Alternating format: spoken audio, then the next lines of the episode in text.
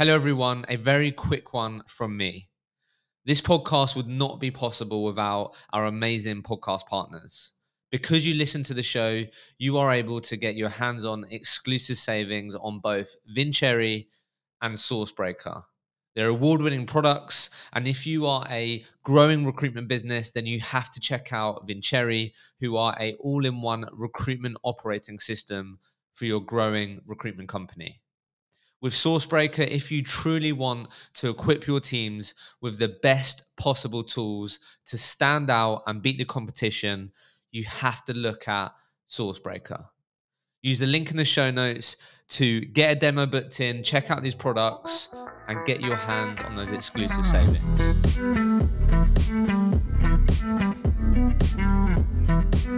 This is another Golden Nugget episode. Trying something new here where we are going to bring you some of the best Golden Nuggets from the 300 plus conversations we've had with high performing recruiters and successful recruitment entrepreneurs. This is the episode where you can dive straight into the value. It's going to be a short, sharp dose of uh, just great content and great learning. So enjoy it and please do let me know what you think of the Golden Nugget episodes. If you're enjoying them, if you have a favorite one, let me know.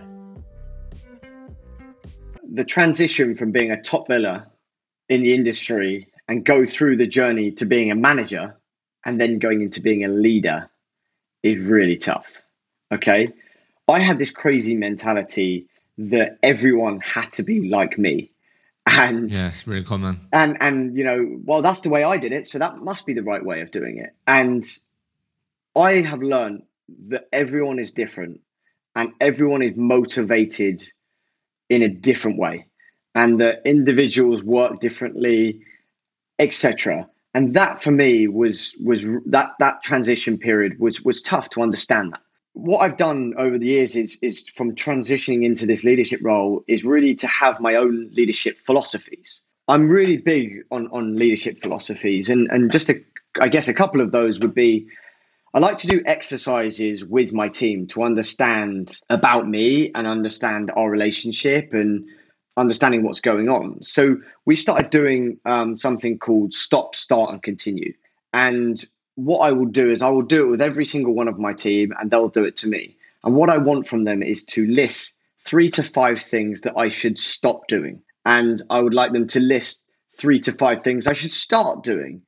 And then I'd like them to list three to five things I could continue doing.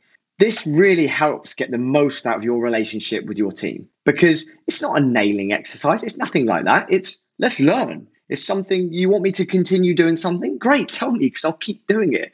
Or if you want me to start doing something, I'm going to do it. And maybe something annoys you, then I'm going to stop it. and and that is how often are you doing those? Uh, we're doing them. We're doing them uh, monthly. Um, so so every single one of the team, I'll do it to them. They'll do it to me. What as a collective or uh, during one to one? One to one. Yeah, yeah. Right. How's that played out? How's why has that been? Why has that worked? I mean, I can see why it could work. I think that's great. You're creating you're creating the space to have that clear communication to, around things that could yeah maybe like whereas some people may not make space for that clear communication where three months down the line all the things that are on that stop list haven't been spoken about and they're like right harry i don't want to work for him anymore i'm leaving sort of thing do you get what i mean so how how has that helped clearly that's been impactful I wanted to be exposed. I wanted to, you know, if I was doing something that they didn't want, I wanted to be exposed. I wanted them to tell me. And I think it's very tough to do that in day to day life. Hey, can you stop that? Or whatever. So this really gives them the opportunity to lay it out on a table. And i want full honesty you know of, of this. And we will then do a review. Have we actioned one two and three? And how am I tracking? Some of these things may take time. You can't suddenly stop doing yeah, some of these yeah, things, of and it's going to take time. So for me, it's been it's been really really good to understand, you know, the things that they like and the things that they want want to see more of. What are the common things on the stop list out of interest? Any common, any common things? Because I think people, other people could relate to it. Maybe anything that jumps out. If I go something that you maybe thought, oh, that's come up a few times, or I think from a start a stop perspective, I think I think sometimes I'm quite demanding in terms of my expectations of people. Okay, that's very common. I, I want people to be to give me 110 percent the whole time And Yeah. I think sometimes maybe that's not possible. And maybe sometimes people are going through something or whatever, right? And I think it's like, you know, stop and think about the position someone may be in Yeah. before you demand Yeah, yeah, thanks for sharing that.